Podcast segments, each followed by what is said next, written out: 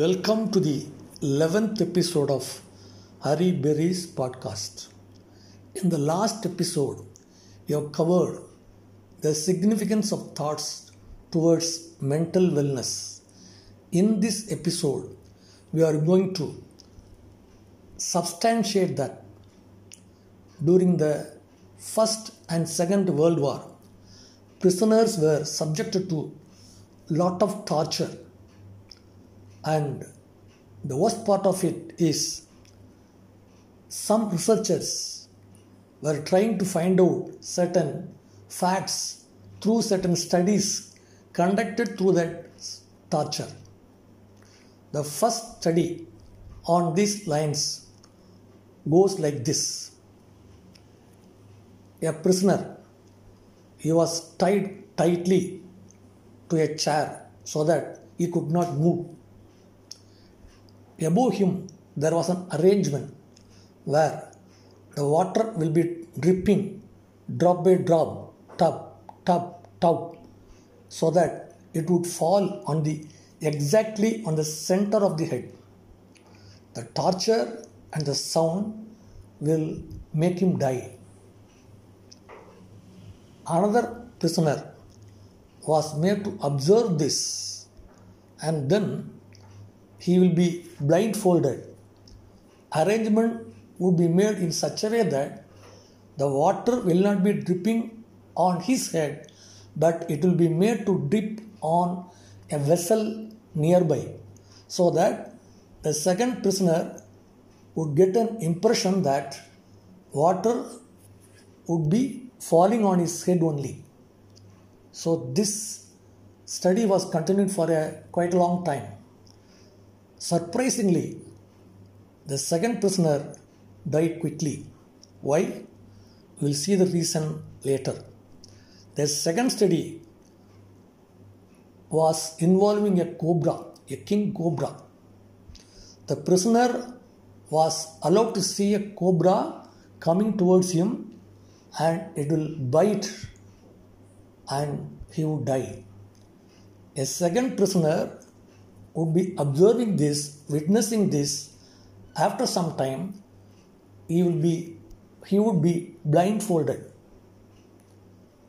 and cobra would be present before him he was thinking that any time the cobra will bite on me but instead of cobra a safety pin would be brought and with this safety pin they were making or piercing at two places.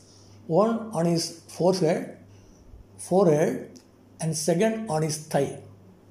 And surprisingly he would die within few minutes. And the postmortem analysis of this second prisoner who died out of this safety pin was revealing that his blood was containing dangerous chemicals like that of the poison of a king cobra. How? Let us explain both these studies through this scientific explanation.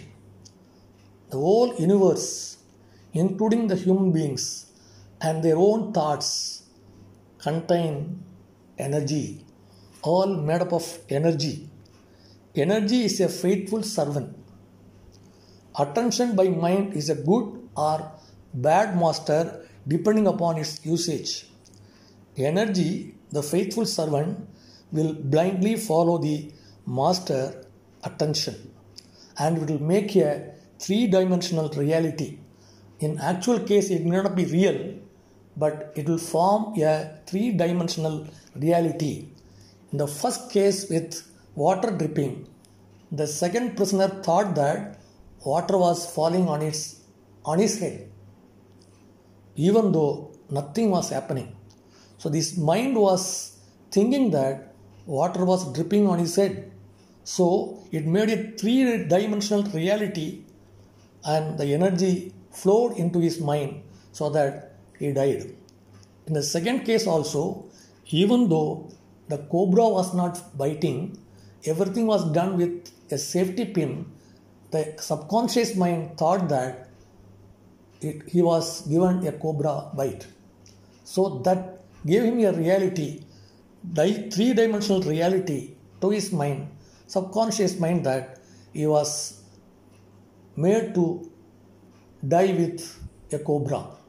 That is why the whole body, the metabolism, created a poison in his body so that he died out of that poison, even though nothing was given, no poison was given to his body. So, everything because of the thought process we are having in our system. In the last episode, we saw that thoughts will lead to destiny. So, our own thoughts will lead to our own destiny. Whether it is positive or negative, all depends upon the thought process. Some people may die out of a bite by an ant. Some people can thrive even if they are uh, thrown out by an elephant. All depends upon the mental makeup of the person. So, if you are careful about our thoughts, the thought process, then we can escape from lot of miseries in our life. You should not say that I don't want to fail in this attempt. Instead, say I want to succeed. Don't say I don't want to be fat, but instead you say I want to be slim. Don't say that I don't want to quarrel with my family boss or family boss, but instead you say I want to make a good relationship with my boss. Don't say that I don't want to lead a stressful life, but say I want to lead a peaceful life. So be careful about the negative thoughts because our mind, our subconscious mind, is like a computer. It will not accept any negative signals. So always give positive signals to your mind. So avoid these negative words from your life dictionary. Depression, hatred, failure, illness, enemies, disease, etc. etc. etc. So if you are very careful about the thoughts, if you are very careful about the words which are given to our mind, then we can avoid lot of miseries in our life.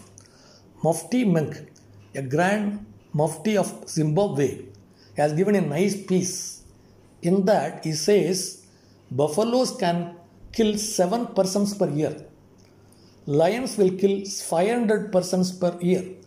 Hippos 800. Spiders 5000. Scorpions 7000. Snakes 10,000. Surprisingly, mosquitoes will kill 2.7 millions per year. It is the tiniest of all the creatures, but it is the deadliest. Small sins are like these mosquitoes. These small skins are coming out of negative thoughts and they are killing us daily, day by day. So, eradicate these negative thoughts. How? By replacement with positive thoughts. By replacing with positive thoughts. If you are giving sugar and salt mixture to an ant, ant will separate the salt from the sugar. It will take only the sugar. Like this you separate the negative people from positive people and take only with the positive people.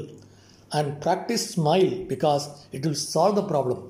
Practice silence. It will avoid problems.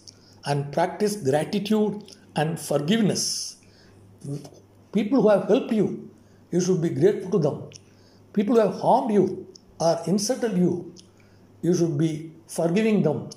If you practice gratitude and forgiveness, you can have mental wellness. You can have bliss and peace. So be careful about this. Be careful about the thought process. Then you can lead a healthy life, balanced life, very blissful and peaceful life.